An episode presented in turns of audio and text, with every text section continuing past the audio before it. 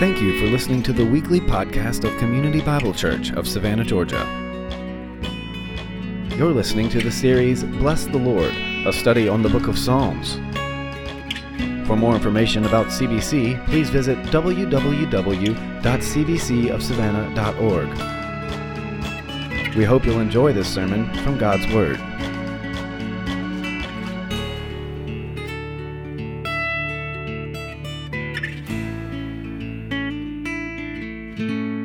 Exalted high. Uh, you are seated at the right hand of your Father after making full atonement for our sins. And so we're here to worship and glorify and enjoy what you have done for us. And I pray that this will be a celebration today, that we would celebrate who you are and what you have done. I pray as we open the word and we look at another song, that it would draw us to yourself, that would get us excited about you, that the living word would uh, just make us respond in a, in a living way. And that, Lord, is something that you have to do because I certainly cannot do it. I need to be awoken so many times, and I find myself dry so many times. And so I need this text. And so I ask that your spirit would fill me, uh, that it would empower me, that would add to or take away from my words. So in the end, Jesus, your church is, is built up and encouraged, and that your name is glorified in this place, that you are honored, that you are worshiped, that you are exalted. It's for your name and your reputation we pray. Amen. Thanks. You guys have a seat. I told the first service, it is nice doing three and not four. I'm just telling you. It is, I'm like, oh man, I didn't even know what we were missing. I feel like I'm not even working today. Um, if you're not, if you're, uh, you weren't here last week and you are a regular, just a kind of reminder to go to the web and download the podcast or stream it or whatever at some point in the next week or so, just because we, we covered kind of some things for the fall and want you to be aware of it. Uh, There's kind of a little blurb on the website as well, but just want you to be aware of what's going on and, and not be like, oh, I didn't even know that. So it's, it, there's some probably mention of it in the bulletin, but go to the website at some point this week. Maybe you're driving somewhere and you can listen to that podcast and you can catch up what you missed last week. We have been in a series on the Psalms. We've called it Bless the Lord because our desire is for us just to be a church that worships, uh, that, that we cultivate worship in our lives, not through not only just through singing, but just that we're worshipers. That the first commandment that we'd love God with all our whole soul, mind, and strength would be true, uh, and that we would live lives of worship. We've looked at some great songs, and we're going to look at another great one this morning. There is this great scene in The Empire Strikes Back, which is by far the best Star Wars movie. Um, and, uh, you know, I got to have my Star Wars reference. So, the, Luke Skywalker has been told by Ben Kenobi, go find Yoda. He is in the Dagobah system. He's going to finish your training. So, what does Luke do? He takes the X Wing out, he crashes it, and he gets out and he's frustrated. And there's this little green dude two foot tall with a cane and says, Help you I can. Find your friend. He, you know, reverses word order, verb, you know, subject. But he seems to be a helpful dude, which Luke tries to kind of blow him off. Says, I'm looking for a great warrior. All right, you can't help me. To which he responds, War does not make one great. And so he should be like, okay, this is a smart little dude here. I should be listening to this guy. But, he, but he's blowing him off, and he has very low expectations because in his mind, he's looking for the Jedi Master, Yoda. And Yoda is not two feet tall with a cane. He must be some giant warrior dude. So that's what he's looking for. And then he finds out, as you know well, that this little dude is the master, that he is the bomb when it comes to Jedi Knights. And it's, it's complete shock to him. It's unexpected. This little guy is going to teach me to be a great warrior. Can't happen, right? An unlikely source. The psalm we're going to look at this morning, it's written from an unlikely source. It's one of the more famous psalms that is sung, that is memorized, that is, that is taught. And it's ultimately about the greatness of God and, and his delight and who he is. And if you were to ask, you know, well, if, if it's a great psalm and it's about God and his greatness, then it must have been written by David because David was a man after God's own heart and he wrote most of the psalms. So this has got to be a psalm by, by King David. It's not. Well, it, then it must be written by Moses because Moses was a man who saw God face to face and was the humblest man who ever lived. And if anyone knew God, Moses knew God. He wrote the first five books of the Bible. Must be written by Moses, not by Moses. Well, Solomon then. He wrote a couple Psalms and he's the wisest man who ever lived. It's got to be written by Solomon. Solomon, he, it's, it's a psalm by him. If it's going to be about God and, and it's a great, no, not by Solomon. Well, what about the sons of Asaph? They were great musicians. They were the musicians of the day, the worship leaders. They were kind of the, the guys who wrote all the good songs. If it's a great psalm, and it must be written by the sons of Asaph, right? By them? Not by them. None of them. In fact, if I were to tell you that it was written, this song we're going to look at today is written by a guy, if, if you gave him a job title, it will be somewhere between the mixture of custodian and security guard. What would you think? A little green guy, right? He can't write a song.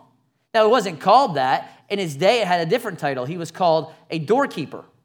But his job was basically he'd open up in the morning, he'd stand by the door all day, he'd close up at night, and then he'd go and he'd clean. We call that a security guard or a custodian, right? And but but this is the guy who wrote this song. Can you learn something from that guy? Can, can you learn something about God and worship from a security guard custodian? I hope so. Because even though here's a guy in his day, if you were if you were living in that day and you went to the temple, you wouldn't even notice the guy. You'd walk right by him and not even notice. He's almost invisible. And his job was the most menial of jobs in those days. His was the least important job in the temple. But yet he knew something about worship and he knew something about God. And he has some lessons to teach us this morning. And so turn, if you haven't already, with me to Psalm 84, to this song of a security guard, song of a custodian. And as usual, uh, we're going to kind of briefly cover the background um, of it, and then we'll jump in, and I'm going to read it in its entirety. Here, here's the background of the song, and each many of the psalms have their little kind of background up front, so you know what they're about. It says to the choir master. So this is a song that's going to be sung by everybody. The choir leader is going to lead this song, but it's a song for public worship, and it's according to the Gittith, which most scholars would agree is some sort of musical instrument likely a stringed instrument. So if it was written today, it would say, according to the Telecaster or to the Les Paul. So those who think that the guitar is the devil's instruments, don't tell them about the song, okay? Because here's a song that was written to be led by the modern day guitar for them. And it's a psalm of the sons of Korah. Now, the Korahites were Levites, and their main job, according to First Chronicles 26, was they were the gatekeepers. They were the branch of the Levites who cleaned up, opened up, guarded the door. That's what they did. Now, some of them could sing, and some of them wrote songs a couple psalms are written by them, but that was their main job. And this guy, we're going to find it later in verse 10 that he is a doorkeeper. That's his job. And he's going to teach us some things. And so there's three lessons really throughout this psalm, and they're all couched around the, this blessed statement. He's going to make three blessed statements. You can translate it content, satisfied, happy. And the three lessons are wrapped around those words. So let me read it in its entirety, and we'll come back and kind of talk about it a little bit closer. How lovely is your dwelling place O Lord of hosts. My soul longs, yes, faints for the courts of the Lord. My heart and flesh sing for joy to the living God. Even the sparrow finds a home, and the swallow a nest for herself, where she may lay her young at your altars, O Lord of hosts, my King and my God. Blessed are those who dwell in your house, ever singing your praise. Selah. Blessed are those whose strength is in you and whose heart are the highways to Zion. As they go through the valley of Baca, they make it a place of springs. The early rain also covers it with pools. They go from strength to strength. Each one appears before God in Zion. O Lord God of hosts, hear my prayer. Give ear, O God of Jacob. Selah. Behold our shield, O God. Look on the face of your anointed. For a day in your courts is better than a thousand elsewhere. I would rather be a doorkeeper in the house of my God than dwell in the tents of wickedness. For the Lord God is a sun and shield. The Lord bestows favor and honor. No good thing does he withhold from those who walk uprightly. O Lord of hosts, blessed is the one who trusts in you. Well, he starts out super passionate, doesn't he? I mean, he can feel the emotion and the passion as, he, as he's writing this song, as he's singing. Oh, how lovely. Literally, it means how, how beloved. How much do I love your dwelling place? My soul longs for it. Yes, it, it faints, literally, the word, I, it pines for the courts of the Lord. My heart and they, my flesh, they sing for joy. You see the emotion and passion? And what for? What is he so passionate about? He tells us three times the dwelling place of God, the courts of the Lord. Down in verse 4, the, the house of the Lord, right? He's passionate about what? What, what is he saying? He's passionate about the temple. He, he longs to be at the temple. He longs to be present there. And it's not just the place. He's not saying, Well, I like going to church. That's not what he's saying. It's a nice place, got great coffee, you know, good, good place. That, that's not the heart of it. What is the temple for the Old Testament Jew? It is the place where God dwells. It is the place where His word is taught, where His people pray, where He is honored and exalted. It is the place where His Shekinah glory falls and rests. It is the one place where you can get in those days close to God. It is as close as you can get to the living God in that temple where you go to draw near to God. And that is the language. That is the heart here. That is what he's longing for. Again, he says, I want to be where you are, the Lord of hosts, the God of, of, the, of the hosts. And, and that word host, it doesn't kind of translate well in English. We think of the host as the lady at Outback that tells us you got 15 minutes to wait. And it's really not that impressive if God is the God of the lady at Outback. But if he's the God of the armies of heavens, which is what it means that he is the, the sovereign one, some of your translations say. That he is Lord over all. That is something else. And that's the idea behind it. He says, I want to be where you, the sovereign God, are. That place is awesome. I want to be there. Where you are the, the living God, is what he calls him. Not some statue, not some cow, not some, some tree, something carved and made by human hands. The God who lives, the God who acts, the God who speaks, the God who loves, the God who moves and hears prayer. You are alive, and my heart sings for joy to you. Right? And then he calls them again. Verse 3 says, Even the sparrow finds a home, the swallow a nest for herself at your altars, O sovereign one again, O God of the armies, O God of hosts. And then he calls them this, this he uses language that is so rare in the Old Testament personal language. He says, My God, my King.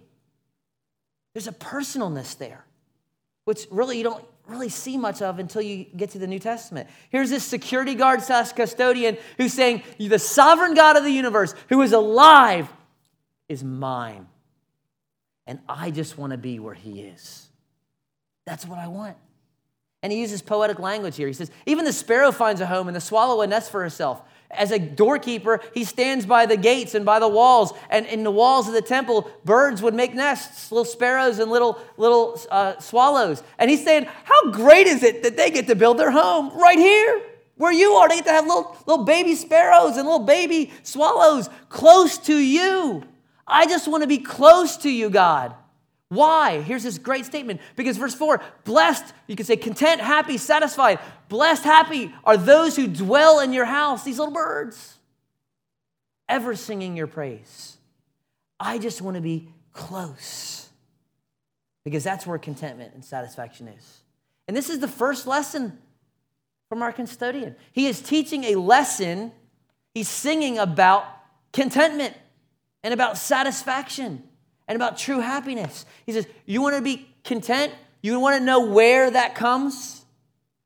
You know who the, who the blessed person really is? It's the person that's close to you. It's the person who has communion with the living God. And the first lesson this unexpected custodian slash security guard wants to would be shouting to us if he was here this morning is true contentment, true satisfaction comes when you pursue closeness with the living God with the God of the universe. That's where it is. When I take Milton, the sanctifying dog, out, we have this field next to our house. And Milton's got all these little toys. He's got sticks and balls and these little rabbits, stuffed animals that he tears up and throws around, right? And, and he'll grab one. Milton's problem is he can only grab one thing at a time. He'll have this one thing. And if I want to get that one thing out of his mouth, all I have to do is get this other thing and wave it in front of him. And what's going to happen? He drops this one and he wants that one. And then I can pick that one right back up and I can put it in front of his face. And you know what he's gonna do? He's gonna drop this one and go right after that one. He, he wants whatever he does not have. And I thought about that this week and I said, that is the human heart. We want often what we do not have. I want the promotion. I get the promotion. I want the next promotion. Uh, right? I, I want the raise. Get the raise. I want that raise. I'll be happy if my husband was like her husband. I'd be happy if I was two sizes smaller. I'd be happy if I had, just, and, and there's just that next thing. And this guy is saying, there is only one thing in the universe that if you have it, you won't want something else. And that is closeness with the living God. It's the only thing. He says, I work every day at the gates of the Lord, and I cannot get enough. I want more and more. It is the one thing that will never disappoint, that will never go old. You will not be in heaven in a bazillion years. And I know a bazillion is not a number, but bear with me. You, in a bazillion years, you're not going to say, This place is kind of getting old. I, I, I, you know, I'm kind of bored now. It's been the same thing for a bazillion years. It will never grow old. Intimacy with, with the living God will never grow dull. And he's trying, he's trying to sing about that now. That is what I want. And here's the thing that's challenging about this. If you know anything about the Old Testament and the temple, you know that there's a tension. There's, you can draw near to God, but you can only get so close. You can't, you can't go, you can't really have true closeness. You can only get so close. There's a beauty of the Shekinah glory, but there's a fear of it. Don't get too close to it because if you do, you die. Here, here's a model of the Solomon temple, which is probably the temple this guy was serving in. All right? This is the beautiful gate. This is the main gate. This is probably where this guy's standing most of the time. There's a couple gates on the side, but this is the main gate in. And he's a Levite. So he's got special access. He can go further than most. This, this area right in here, this is called the court of women. Ladies, it's a great place. You can hang out there all day if you want, right? That's where the ladies could go, but they couldn't go any further. This door right here, this led to the court of men. But the men could only go right inside the door. You couldn't go any further. So, so ladies in here, men could go in here. If you were a Levite, you could go anywhere in this area. There's going to be a big altar right here. There's some wash basins right here. All the Levites could serve in here, but they couldn't go in that door. That is called the holy place. And only if you were a priest could you go in here. Here's a model of the side here. So here's that front door. Only very few men from the line of Aaron could go in here. There's, there's some candlesticks, there's a table of showbread, there's an altar of incense. They could go in there. And then there's a curtain right here. It separates the holy place from the Holy of Holies. And in here was the Ark of the Covenant. And only one guy, one time per year, could go in there on the Day of Atonement. And he would put blood on the altar. And then he would get out quick because that was where God dwelled. And you couldn't just go in there. Only one guy because there was a limit.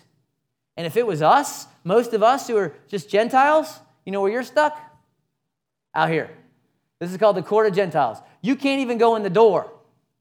It's As close as you could get. Right? In fact, the Apostle Paul is accused in the book of Acts of trying to bring someone in. He didn't do it, but trying to bring someone in his door, and they about kill him. If you were a Gentile living in those days and you try to go through that door, you're dead.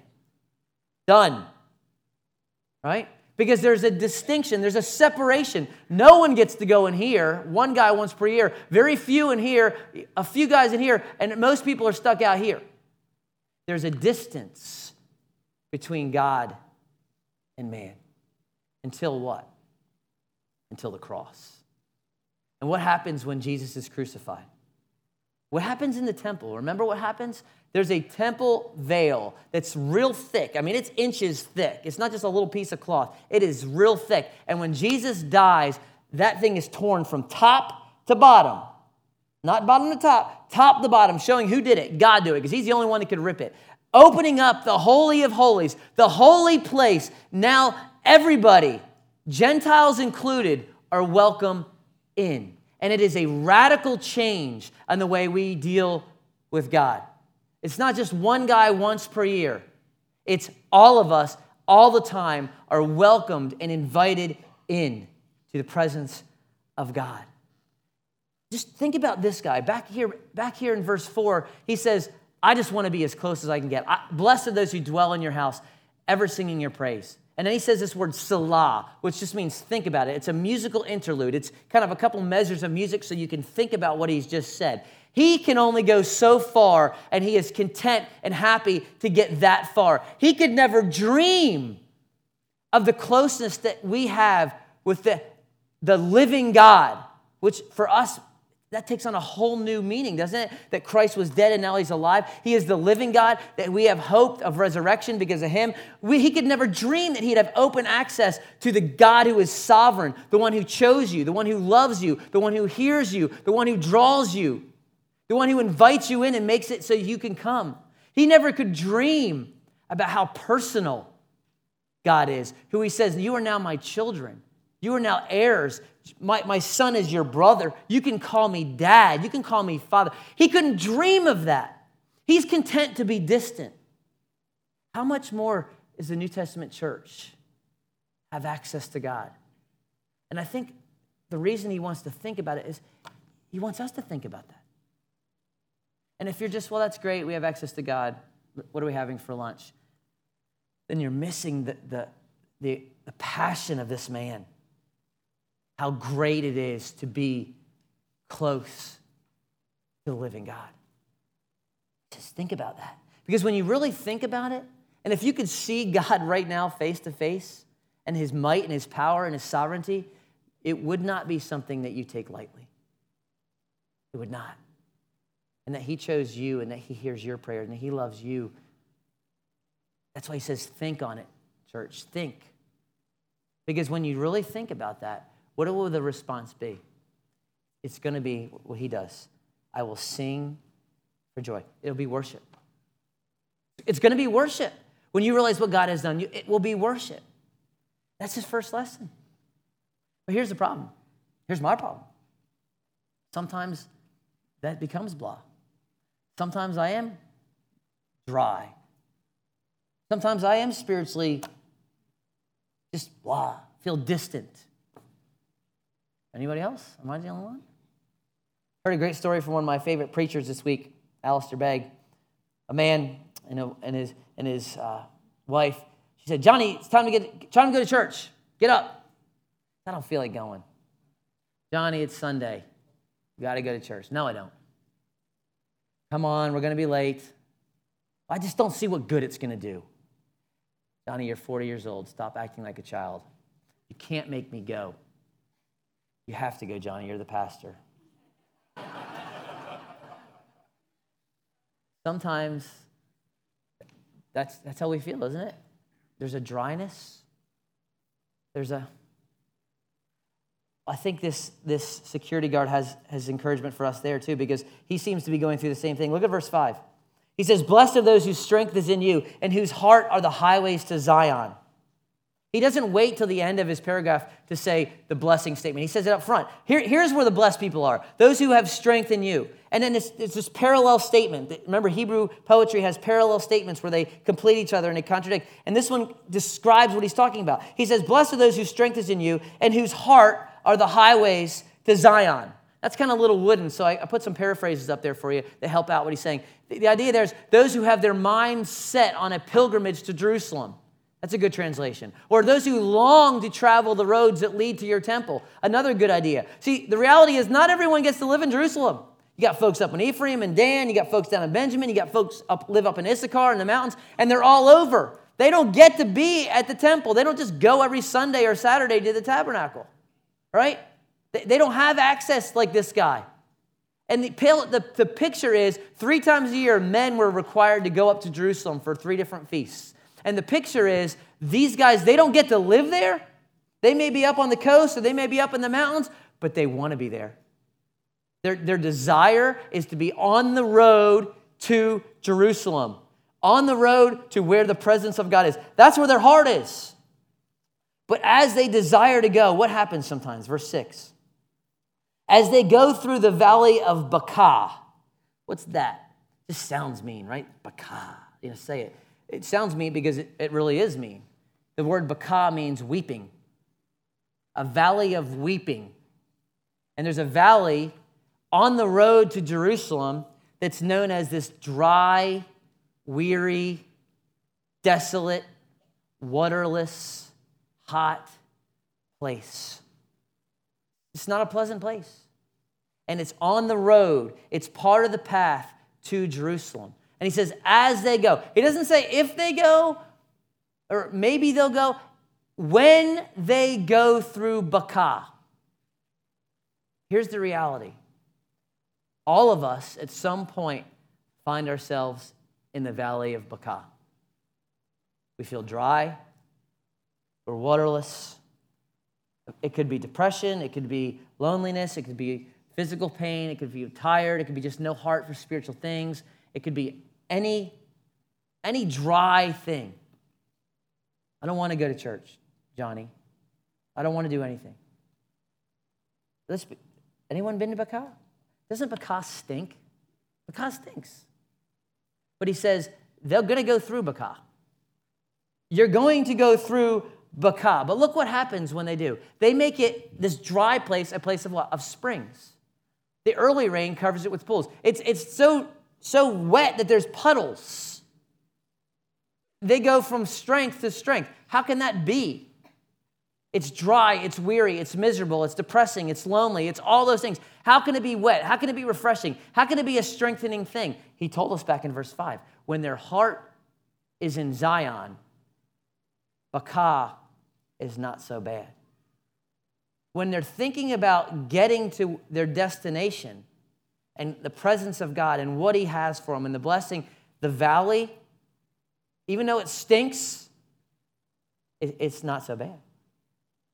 And that, and that is the next lesson from this, this custodian slash security guard. See, when cancer hits in Baka and depression hits in Baka, and when you get fired in Baka, and when you get dumped in Baka, and when life is not where you want it to be in Baka, the only thing that gets you out of Baka is thinking about where you are going. And he says, and he says, I love that he, he's very personal here. He says, each one, it's singular, each one does appear before God in Zion in verse 7. You are each one to go. But the only way to make it strongly through those places and be refreshed is to remember where you're going. Because if you if you're gonna if you're in the valley and you're gonna try to mask it with, with prescription drugs, or alcohol or social media or another activity or another relationship, that's just going to keep you wandering around Baca. And what this, this, the security guard is saying is look up, look at Zion. And as you walk through Baca and you'll go back through Baca, you'll be stronger. And eventually you'll get where you're going. Those with kids and minivans understand this. You've been in the minivan, you're going to grandma's house, and someone is screaming, and it, does, it doesn't matter what you do. You can give them 73 Tylenol PMs. You can feed them. You can do whatever. You can sing songs. You can go back there. You can break the law, take them out of the car seat. It does not matter. They will not stop screaming. Or maybe it's your kids are older and it's they're touching me, telling them to stop my line. He's crossing my line, and then when we have to go? You just had one of those trips, and the only hope for you to not to go to prison is that you remember we're almost there. I'm going to be there, and we're going to be fine. It's to count down those mile markers. It's to pull out the phone 37 miles, 33 miles, 17 miles, almost there. Is to think about, you know, some of you who are still driving the sporty little cars, you'll get the minivan one day. You'll get this, okay? I promise you. you you'll remember this sermon. That's all you'll remember from it, but you'll remember this. But the only hope is to remember where you are going and what is there. And that is that's what he's saying. And that's what the New Testament teaches too. That's what Paul teaches. I consider the sufferings, the baka of this present time, are not worth comparing with the glory that is at the top. It's at Zion. This light momentary affliction, the baka, is preparing for us an eternal weight of glory. Where? In Zion, beyond all comparison. This is exactly what Jesus, the Savior, did. Who, the founder and perfecter of our faith, who for the joy that was set before him in Zion endured the bakah, the cross, despising the shame, and now he's seated at the right hand. This is the model. When you go through bakah, what is this guy saying? Your only hope is to remember where you're going. And he seems to be there. I mean, verse 8, he's crying out, Oh Lord, it's a passionate in the Hebrew. It's just emphatic. Oh Lord, God of hosts, hear my prayer. Give ear, O God of Jacob. He's, on, he's in Bakah himself, but he knows where he's going. And he knows that the sovereign God of the universe, for some reason, has him in Bakah. And if you're in the middle of Bakah right now, you can have hope that the sovereign God of the universe has you there. I don't know why, because I can't stand Bakah. I'll be honest. But I know that God is preparing in me and in us an eternal weight of glory that is beyond all comprehension. And that gives me hope. And you know what he says again then? Think about it. Think about it. Take some time. Think about what's coming. And then you take your eyes. It's the old, the old song from the 70s. Some of you know it. Turn your eyes upon Jesus. Look full in his wonderful face. And the things of earth will grow what? Strangely dim in the light of his glory and grace. Can you learn a lesson from a little green guy? Closeness. This is where satisfaction is. Strength in Bakah comes from looking to Zion, and he's got one more lesson. And this is where the song gets big. I mean, if there was drums playing, they were loud at this point because the climax of the song is coming. He says in verse 9, Behold our shield, O God. Look on the face of your anointed. It seems out of place. He's praying for the king. Our shield and our anointed is the king. Why would he pray for the king? Where does the king live? In Jerusalem. What else is in Jerusalem? The temple. As goes the king, so goes the nation. If the king is a putz, the nation falls apart, the temple falls apart. When the king is good and righteous, the temple is protected and all goes well. And he says, I, I don't want anything to happen to that place. So, God, guard the king because the word for, for a day in your courts is better than a thousand elsewhere. And in the Hebrew, better is right up front. I think the NIV gets it right here, and it puts it better is one day. Right up front. Better, good, one day in your courts. Think about the ideal day. What would it be like for you? Where would you go? How about the ideal week? Some of you going on vacation in a few weeks, maybe this week, maybe you've been on vacation. I, I, my favorite time of the year is when I go on vacation with the family. I have a little Clark W. Griswold in me, all right? And I have delusions of grandeur sometimes, maybe, but I love getting away with the family. Look forward to it, right? Wouldn't trade anything for it. What would, what would you trade for the perfect day, for the perfect week? How about for the perfect three years? You got the ideal three years, three years of a cruise, three years living at the Biltmore, I don't know, three years, whatever traveling the globe and the best restaurants and the best hotels and the best everything, the Orient Express, whatever. Three years of that. You know what this guy says? I would rather have one in God's presence than a thousand in the best places in the world. I would rather, he says, be a doorkeeper, an invisible guy at the door who cleans up the mess of everybody else at night and no one even knows that I'm there. I would rather be that guy in the house of my God than dwell in the tents of wickedness, to live with Bill Gates, to live at the Trump Towers and be the king. I would rather be that. Now, this guy's not super spiritual guy saying this. He's not saying, well, you go to the Bahamas three years and I'll go to church. That's not what he's saying.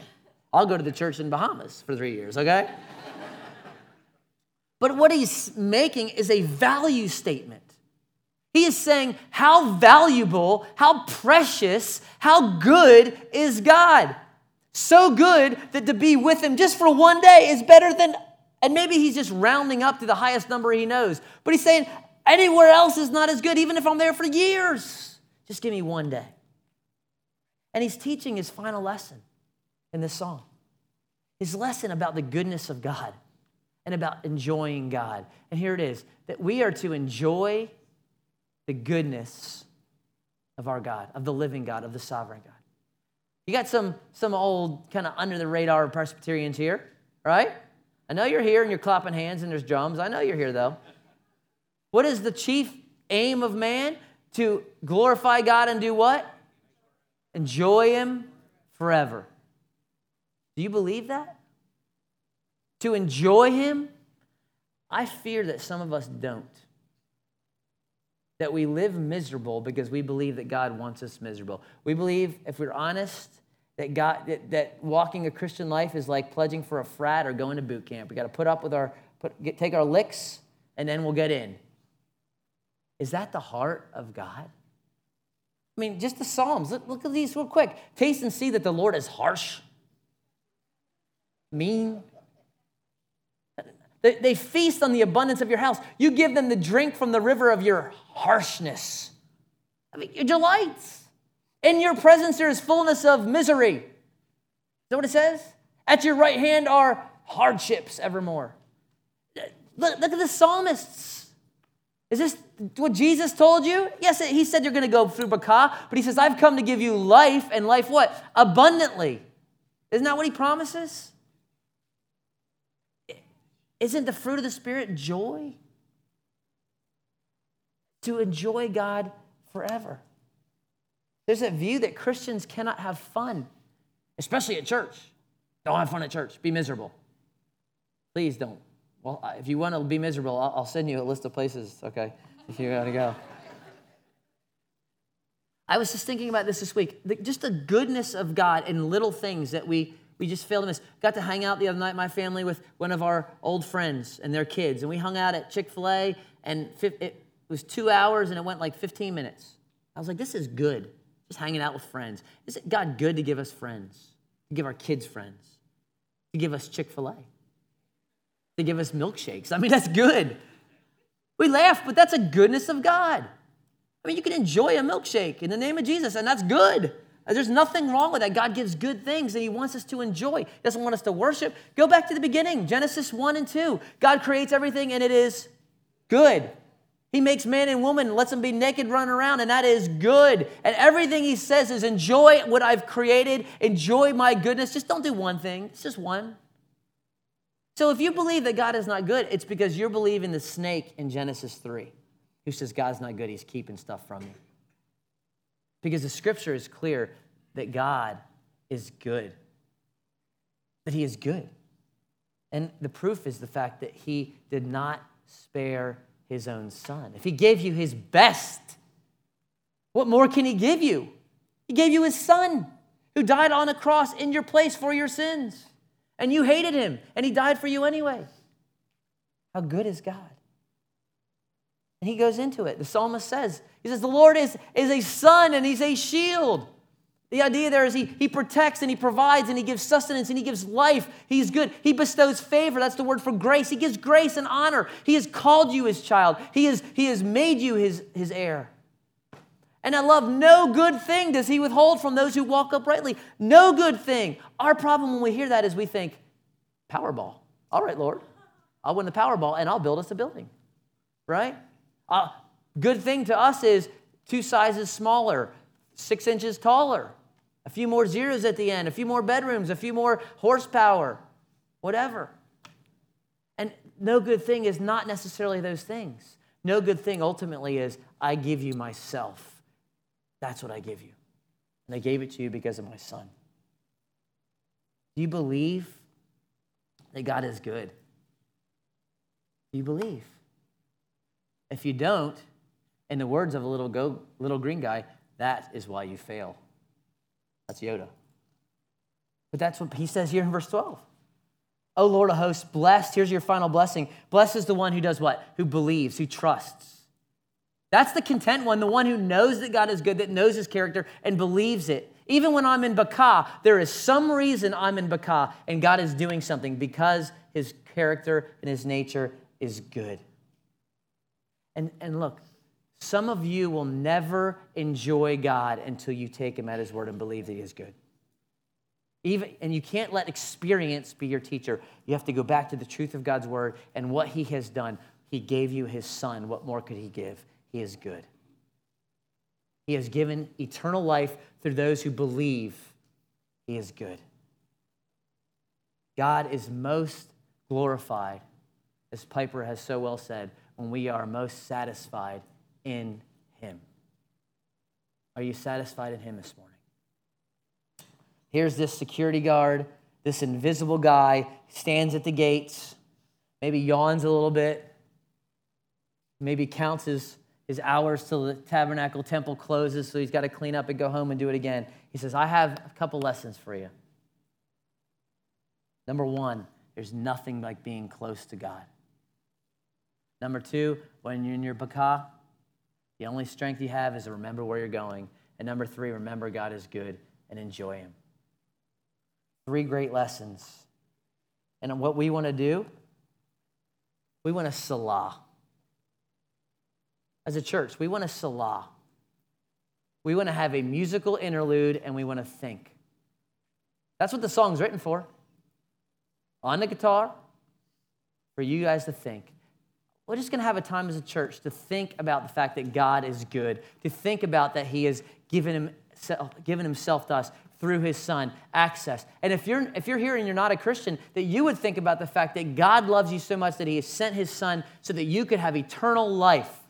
And it comes only through believing in Him, not through going to church or giving money or getting baptized. You believe that you are sinner, separated and that He has given you access to Himself through Jesus Christ. That's where it comes, so that you can selah and think about that. It's a time for us to worship. Okay, it's not a time for you to go and I'm going to rededicate to doing 70 hour quiet times. No, it's a time for you to say, I want to think about what God has done, that God is with us, the hope of glory, and that we would just live in response to that. And so I ask the team to come. Let me pray. First song, you guys just kind of sit and reflect and think about the words. We've chosen songs, most of them based right out of these Psalms, that reflect on what God has done and what our response will be. So let's, let's respond. Let's, as he did, when we think about it, we'll sing for joy and respond that way. Lord Jesus, thank you for giving us access to yourself. For the person here that's doubting your goodness because they're in Baka, let them see what you have done. For the person who's struggling with dryness, let them put their hope in where they are going. Let us seek you and desire you and see how lovely you truly are. How lovely is your dwelling place. Let us, let us long and pine for your presence. Christ's name's sake, I pray.